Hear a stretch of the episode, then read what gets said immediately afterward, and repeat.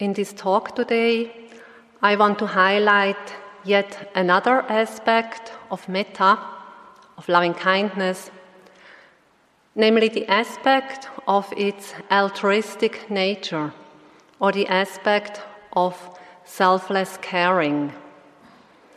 And that's why I have given this talk the title Metta, the beauty of selfless caring. In the Metta Sutta, that we chant almost every day in our Metta chant session, we have the following words. You know them very well by now. Even as a mother protects with her life her child, her only child, so with a boundless heart should one cherish all living beings, radiating kindness over the whole world.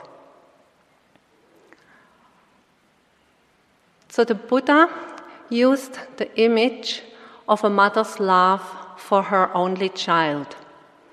Well, I would say it applies to every child a mother has.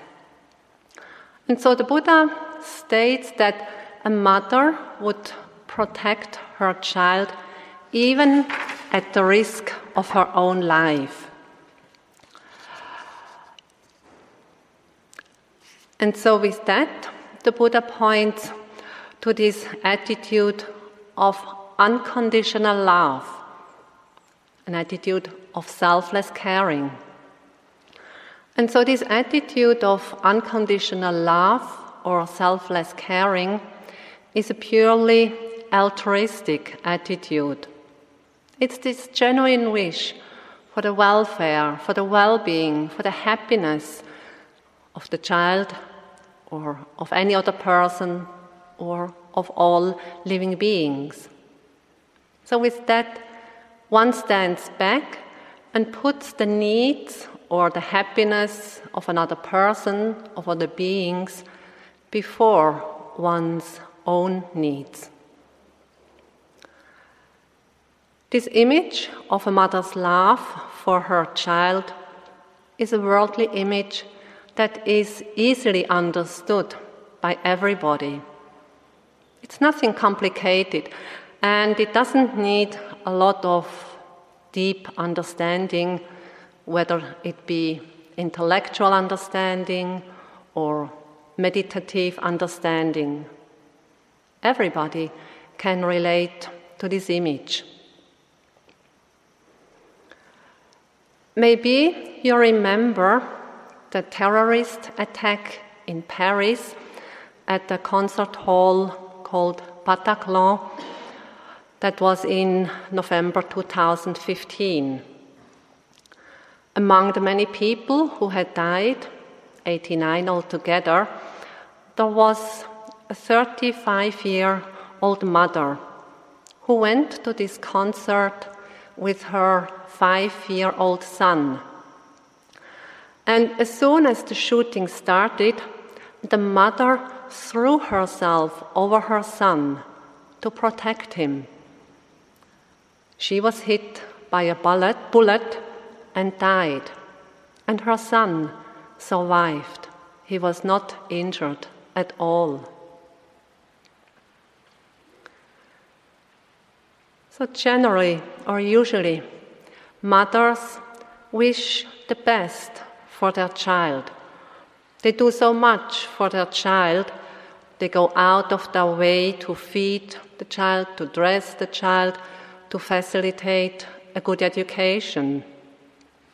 However, this is not to say that fathers do not equally love their children, that they do not equally much to feed and dress and educate their children.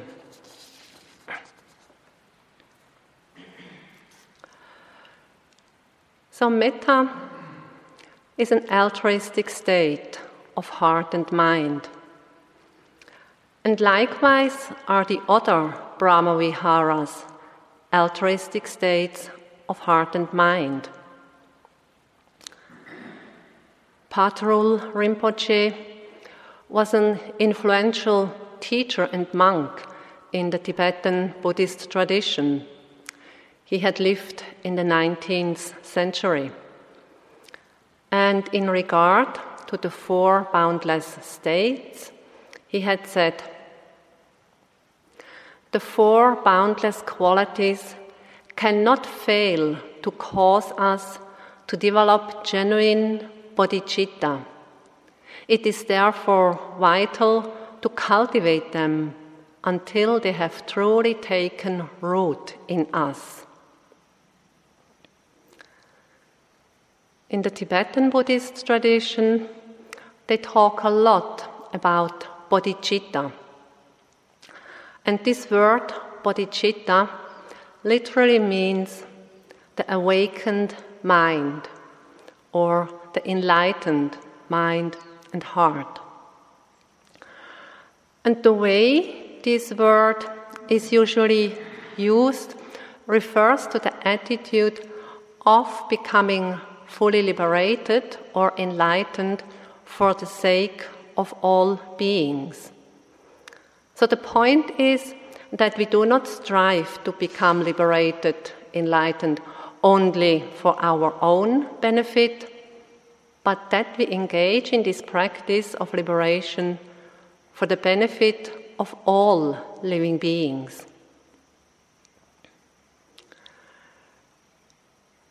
Sometimes the teachers or people from the Tibetan Buddhist tradition or the Mahayana tradition reproach the Theravada tradition that the Theravadins are selfish because they only strive to attain liberation for their own benefit and not for the benefit of all beings.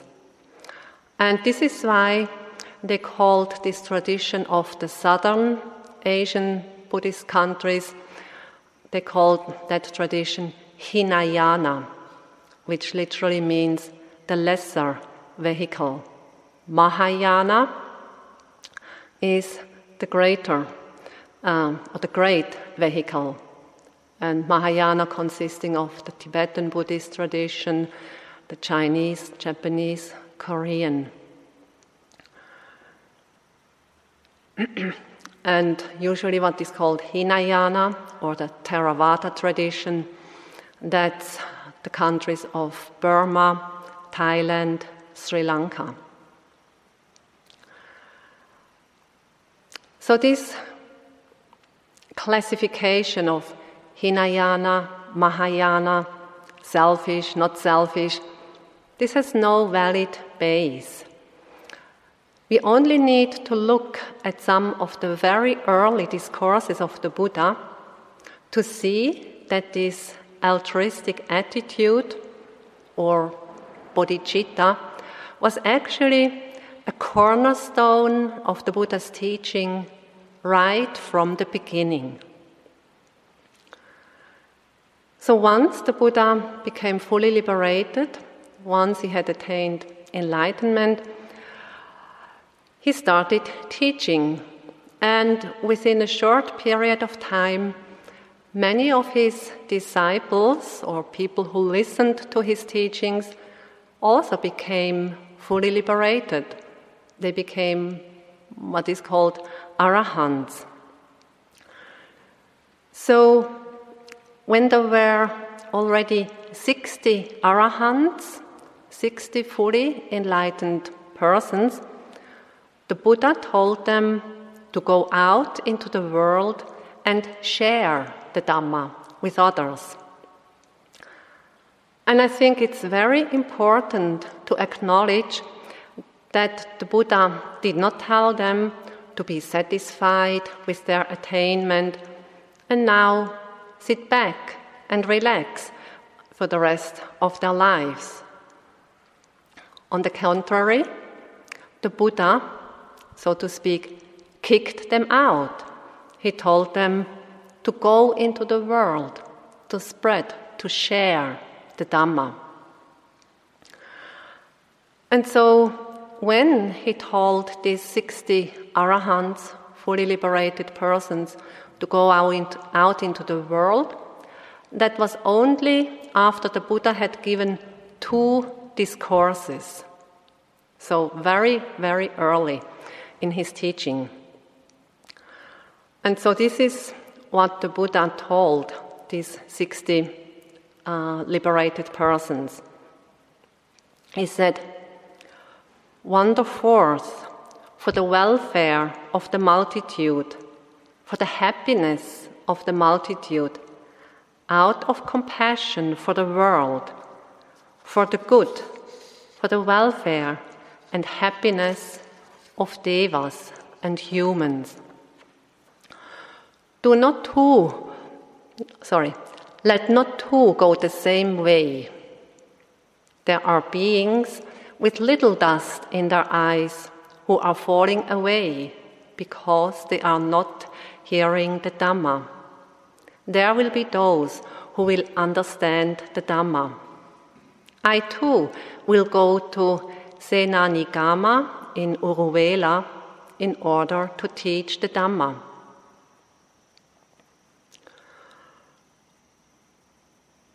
Or a bit later on, in a discourse, the Buddha had said, this is an example from the Majjhima Nikaya. So the Buddha speaking to a group of monks using a male person as the example. That's why it says he. So you can say the practitioner. He does not occupy his mind with self affliction or the affliction of others or the affliction of both. He sits with his mind set on his own welfare, on the welfare of others, and on the welfare of both, even on the welfare of the whole world.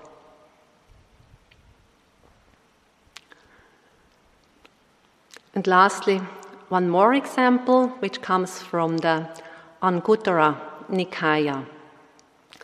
Another example that makes it very clear that we only can be truly helpful to others when we do the work of purification ourselves. So the Buddha said, And how does a person live both for his own good and for the good of others. He himself practices for the removal of lust, hatred, and delusion, and he also encourages others to do so. So, this should make it clear that this altruistic attitude was there in the Buddha's teaching right from the beginning. So it's to purify our own heart and mind in order to benefit sentient beings. I have a couple of Australian friends, they are a couple, and for many years they had been supporting a Tibetan monk from a young age. And, you know, he uh, escaped to India as a young kid, and there, in one of the big uh, monasteries that the Tibetans set up in India, he studied the, um, the Buddha's teaching. And so, growing up in that environment of Tibetan Buddhist teaching, he was told time and again that you know there are the Hinayana people from Burma, Thailand, Sri Lanka, the lesser vehicle, and you know, yeah, they do the practice, but you know, these are the selfish ones. They just strive to become enlightened for their own benefit and don't care about the rest of the world you know, they don't have bodhicitta and so on. But we in the Mahayana tradition, the great vehicle, are superior you know, we practice and study the teachings in order to become liberated ourselves and then to benefit all living beings. So, you know, bodhicitta is very important. We have bodhicitta, those of the Hinayana tradition, they lack bodhicitta. I mean, that's what he heard for many, many, many years of studies. And for him, okay, that was for the truth. Anyway, then he and some other uh, Tibetan monks were invited for pilgrimage, a trip to Burma.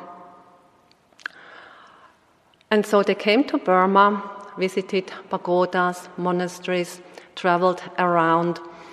And you know, they came with the preconception ah, yeah, here we go to the selfish, to the country of the selfish arahants. They practice the Buddha's teaching, yeah, but you know, everybody just for them their own benefit and so on. And so then, during this journey and after this journey, that monk took, uh, to, uh, told my Australian friends that you know he was really amazed to see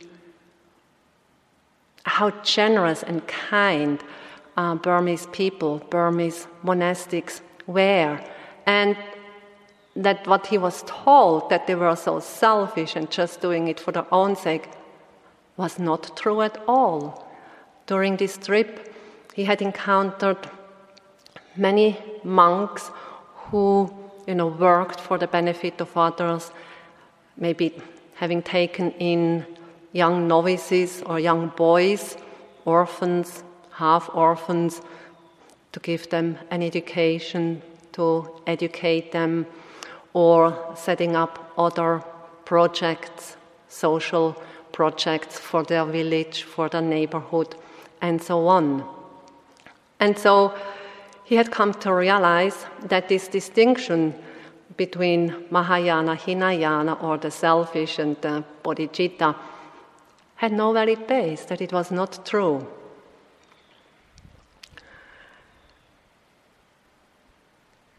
And having lived in these countries for so many years, I mean, I can only say the same thing.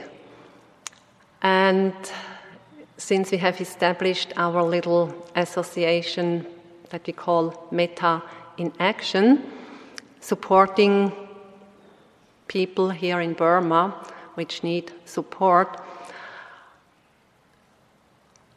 You know, gradually we have come to also focus on supporting nuns, nunneries, because unfortunately they get less much support in this country than the monks do.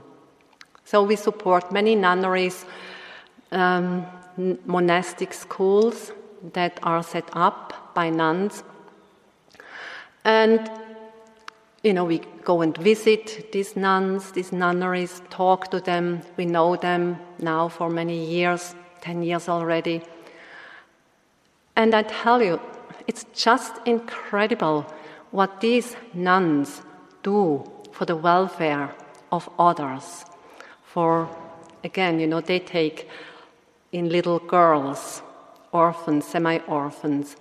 Um, they are ordained as nuns, and so they have a place to stay. They get food, they get good education, and you know they go to a nunnery age four or five years, even three-year-olds girls we have seen in nunneries.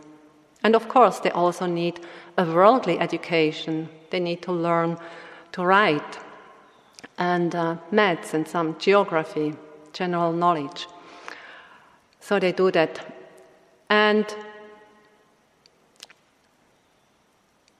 so these nuns, abbesses, you know, they are maybe 35 years or 40, maybe 50. And, you know, they are so intent to, to benefit others and they have so many challenges, you know, to just keep running their nunnery with 25 little nuns or to run their monastic schools with 300 students, also coming from the neighborhood, from poor families, kids who otherwise could not go to regular school. So they have to employ teachers, pay them salaries, and so on. And, you know, they don't have a bank account where they have 10,000 Swiss francs or US dollars or some 100,000 uh, kyats. Basically, they have nothing, but they have an incredible amount of faith, of confidence.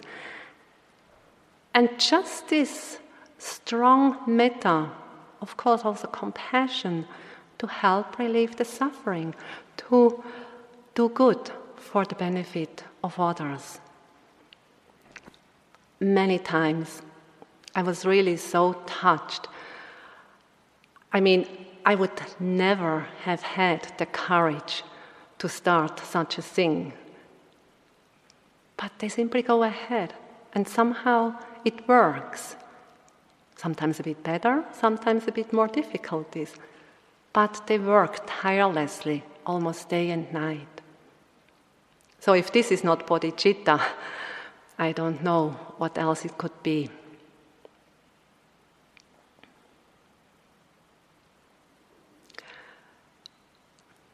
So now let's come back to the quality of metta with its altruistic aspect or the aspect of selfless caring. Such acts of selfless caring they are really beautiful and noble.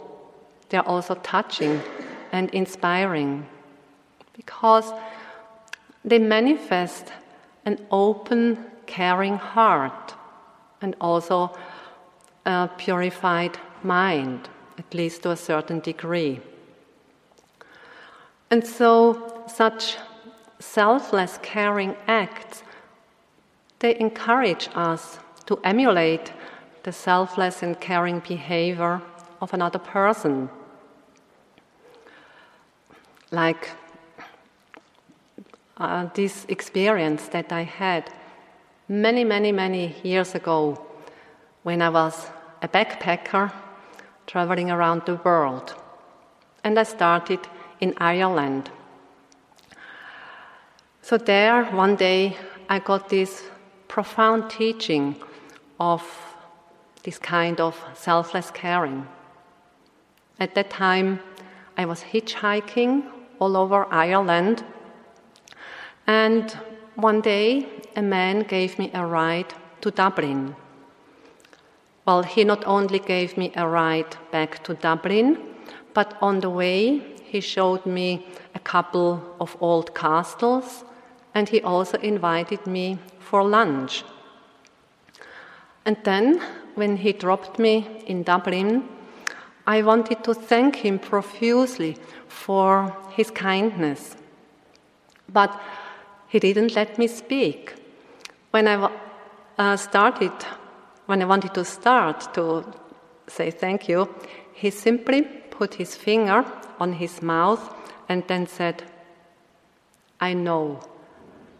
One day you will give this to somebody else. He turned away, got into this car, and drove off. And I was there, you know, speechless, and I couldn't believe it. So much goodness. And he did it, you know, without asking for anything in return. So that was a very profound teaching. It deeply touched my heart and ever since, I have tried, and I'm still trying, to spread this kindness of selflessly caring for others.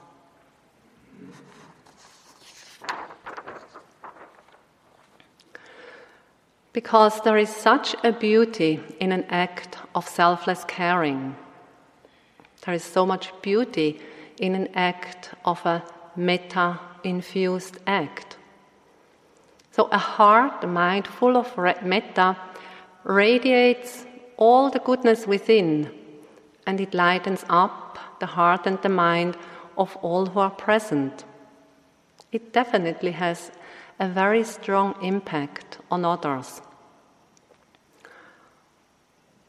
We know for ourselves, from our own experience, how beautiful and joyous it is when the heart is full of metta and we care for somebody else.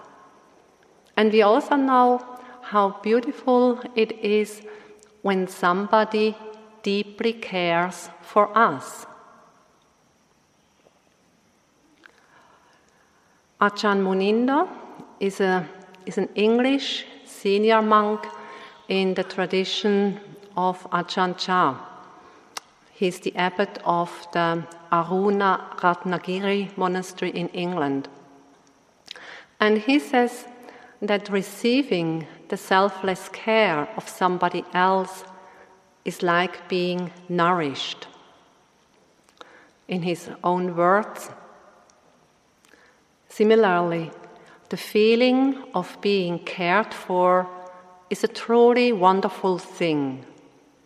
To receive caring from another is like receiving warmth when we are cold, or like receiving food when we are hungry. It is a type of nourishment, and it is an essential nourishment.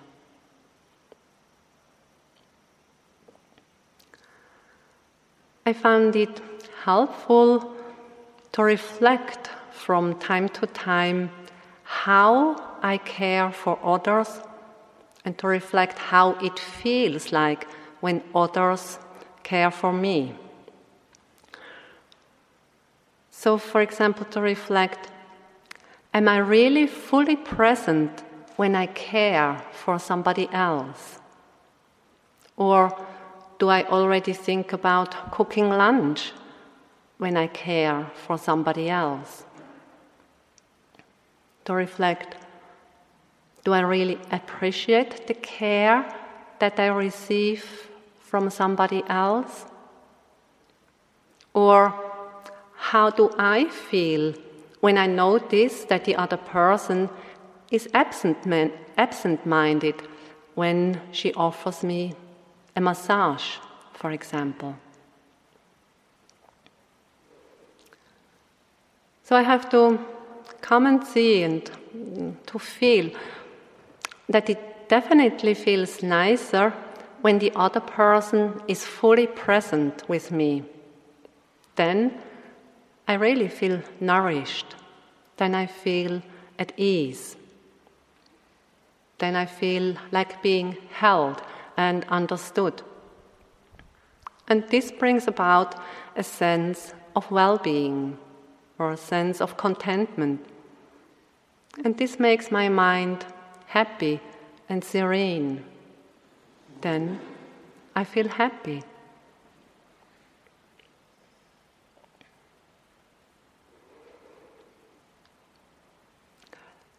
You know, in order to become fully liberated, it is important and essential that we, that we develop understanding and wisdom.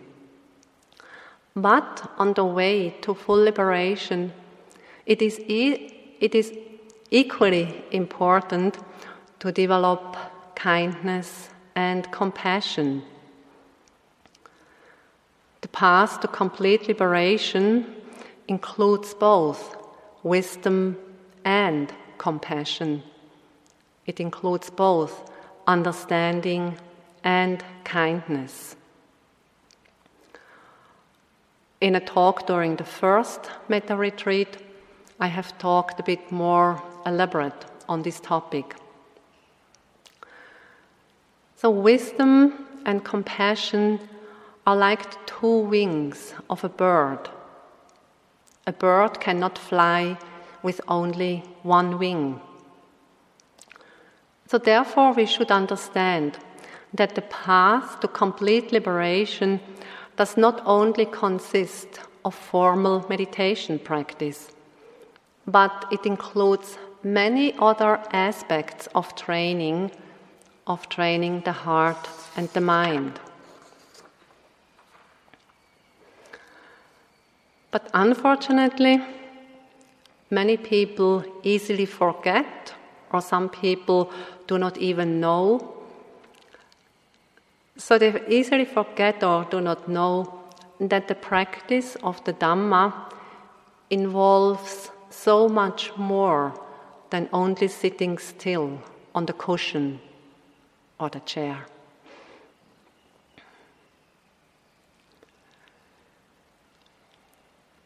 Ajahn Chah, this very famous Thai meditation teacher, Dhamma teacher. So he was very famous for his unfailing recognition of what a monk or a meditator needed to proceed on his or her way to liberation. And here comes the story of what practice he advised to a young monk, a young Western monk. And it was not exactly what the young monk had imagined to be good for his practice. But later on, he realized how beneficial Ajahn Chah's advice, instruction had been. So it says, one young monk who arrived at Ajahn Chah's monastery had previously been acquainted only with monasteries where solitary meditation was emphasized. When this monk was told to take up upatthak duties, meaning attending on the teacher, assisting the teacher, so waiting on the teacher, that did not immediately appeal to this young monk. And he was thinking, why can't the abbot not look after himself? Why does he need somebody else to take care of him? He is not that old, he can do that for himself. But, you know, he had been assigned this duty and he had to do it. It was only after some time that he came to see for himself the point of consciously caring for somebody else.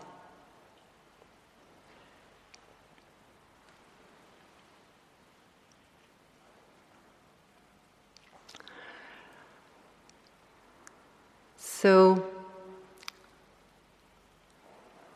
so far in this talk, I have highlighted the aspect of the altruistic uh, side of metta talked that it is selfless caring.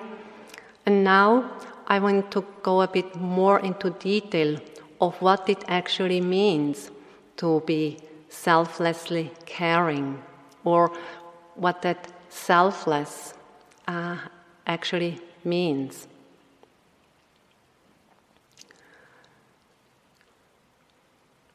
As I, as we have said before, the practice of metta meditation, cultivating loving kindness, this is a relational practice. It deals with the relation we have with other people, with other living beings. And usually we think of other people, of other living beings, by putting them into different categories. We have people we like, people we dislike, people we respect. We have people we call good friends, close friends, people we care for, people we don't care for, strangers, enemies, and so on. So, as I've said, with the practice of metta meditation, we stay on a relational level or we stay on a conceptual level of reality. We deal with living beings, humans, animals, other unseen uh, beings. The practice of metta meditation is not one on the absolute level.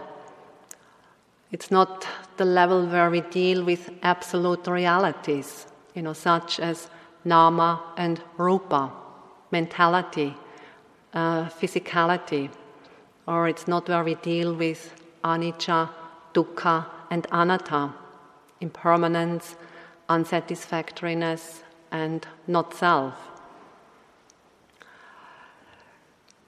So, with the metta practice, we stay on a conceptual level, but now the danger of using these concepts and categories is the separation these categories uh, create.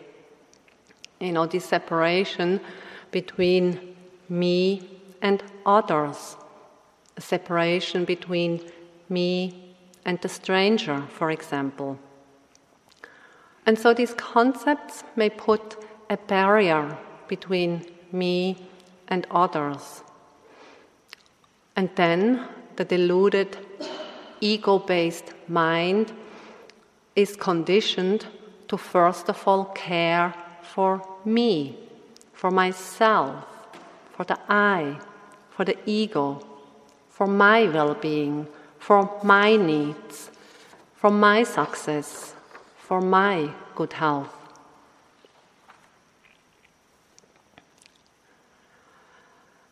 But then, and you may have uh, experienced it quite clearly already, through the practice of metta meditation, the barriers between me and others they melt away. Gradually, they dissolve. They dissolve completely. So then there are no more distinctions between me and others. What there is in that moment, there is metta. There is simply metta, metta being present, metta radiating, metta, you know, like coming out, coming out like a spring from a, mountain crack. And so, in that state, when there is simply metta, yeah, there are no more barriers, no more me and others. And so, in that state, the sense of self or the sense of me dissolves, and with that, the understanding of not self emerges. The sense of anatta, not self, because there is no more me, there is no more uh, another there is just metta.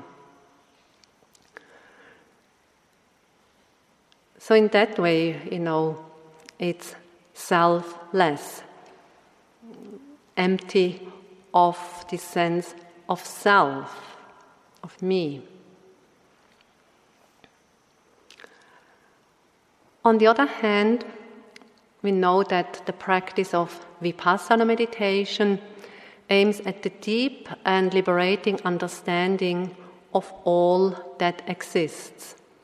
So it aims at developing that kind of wisdom which overcomes all forms of dukkha, suffering, dissatisfaction, unsatisfactoriness.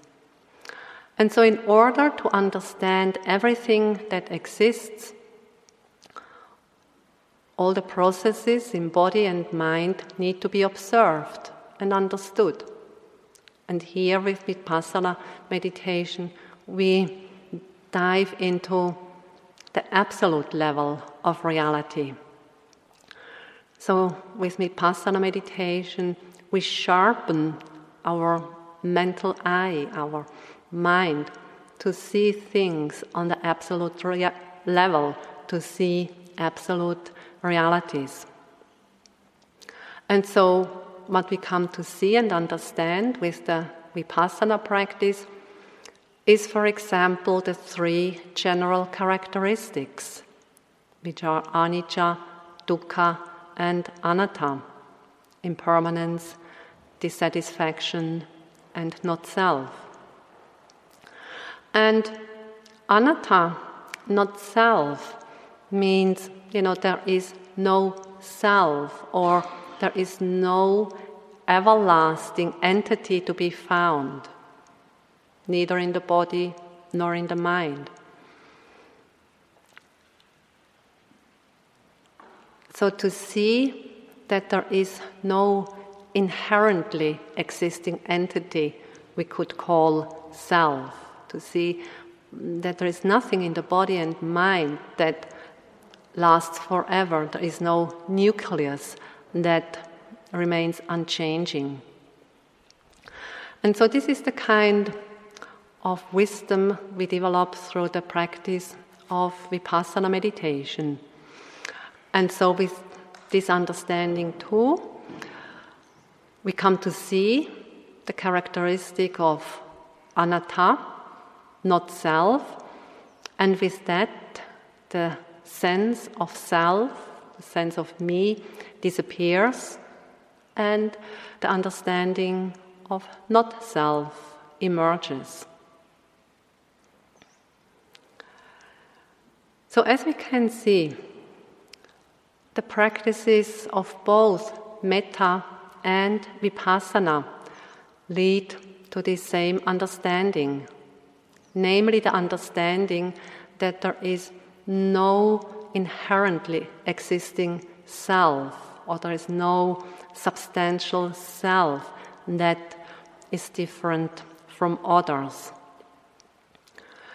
And so, this understanding of not self, this leads to a natural ability to tune into the needs of others, to help others, to support others, to relieve the suffering of others. So, with that, the dividing barriers between me and others, they have been torn down. And so, with this, we naturally feel connected to other people, to other beings, basically to each and every living being.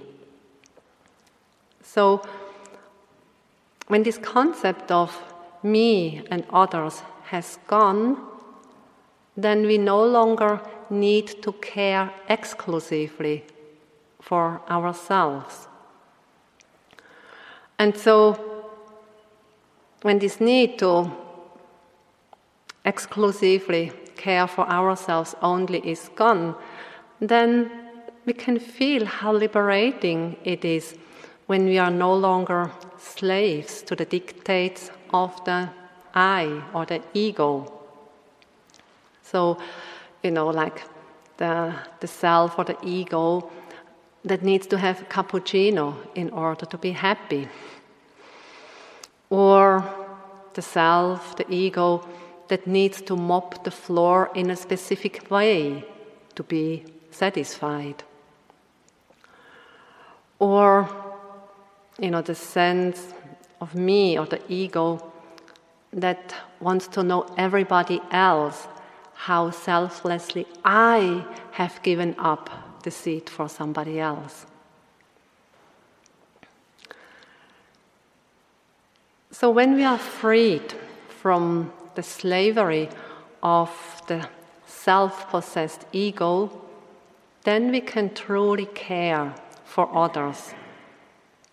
Then we are free, and then we are also unbiased. So we really can tune into the needs of others. As long as the sense of me or the ego is strong, it has to defend its position against others. And so then it will never be able to really selflessly care for others. Or the corrupted self only helps others in order to make the ego bigger, to aggrandize itself.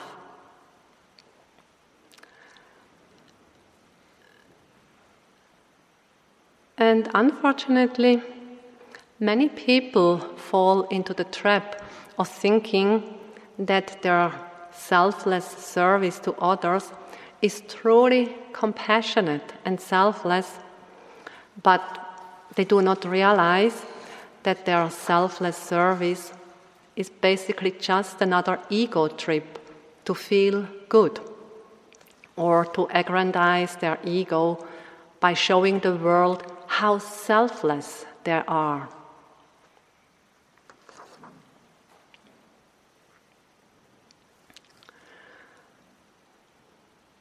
So there is really a rare beauty to be, find, to be found in the ability to selflessly care for others, to tune into the needs of others. And the heart full of metta is the base from which such selfless caring emerges. Here comes another story which illustrates this noble behavior of selflessly caring. An Indonesian woman had lost her husband because of a young man's reckless driving. But the woman decided not to take legal action against the driver because she did not want to cause unhappiness and suffering to someone else. On the contrary, she even expressed her wish to give a scholarship for the education of that young man. So, this Indonesian really embodied the rare beauty of selflessly care for somebody else Although she must have greatly suffered from the loss of her husband, she did not drown in her own suffering. Her heart was still open, and she clearly realized the extent of the suffering the young man would go through if she took legal action. So she understood that adding more suffering was of no benefit for anybody. What the young man needed most was a good education so that he would be able to care for himself and his family.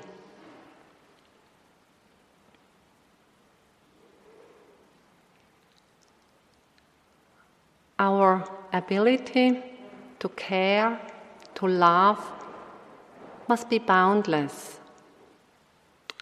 And in order to make it boundless or to come to that point where it is really boundless, limitless, we have to train it. We have to train it repeatedly. And we should cultivate it every day. And we should try to apply it whenever possible. And this selfless caring or unconditional love, this begins with a thought in our heart, in our mind, you know, with a metta thought. And a simple or a single metta thought may not seem to be much. But however, this is not true.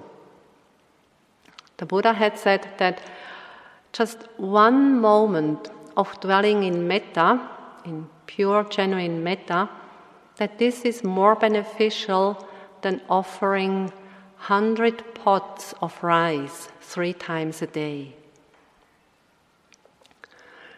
So we should never underestimate this power of the heart and mind that is free from anger, aversion, that is free from greed, and attachment.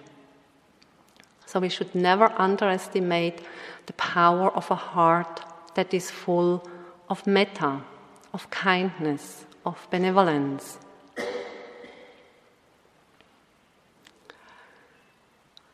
The 17th Karmapa is one of the uh, great leaders of the Tibetan Buddhist tradition. And he said that a loving thought is both simple and expansive. He had said, Being alive in the world and holding love in my heart can be an expression of my caring for others. Even that can be significant. I nourish this small thought. Or maybe it's not small, but it is simple. Very simple on the one hand, but on the other hand, vast and expensive.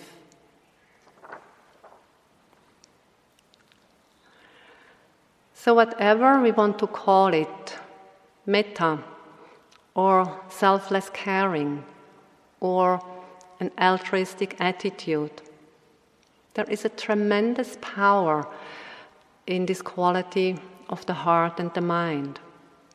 And this quality conduces to peace and harmony, conduces to love and unity.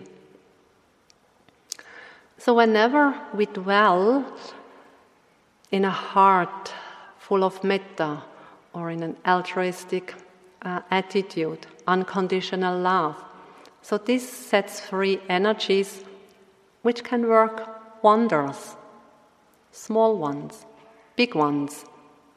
You know, as in the case of the Indonesian woman or the case of the prisoner a story I related in another talk, or uh, as in the case of Arno, the neo Nazi that Venerable Viragnani talked about yesterday.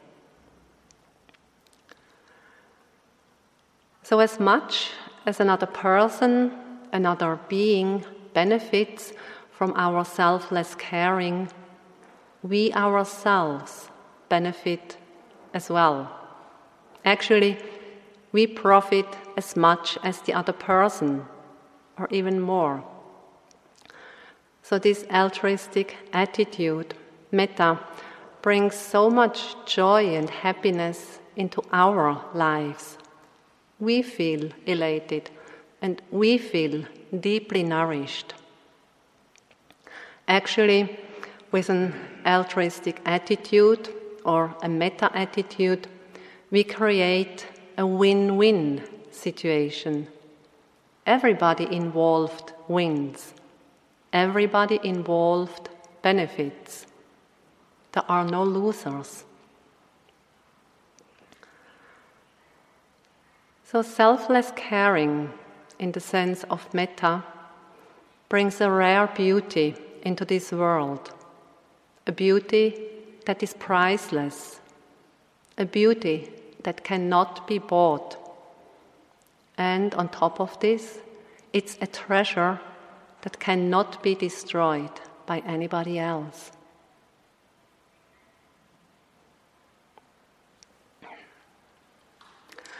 I thank you for your kind attention.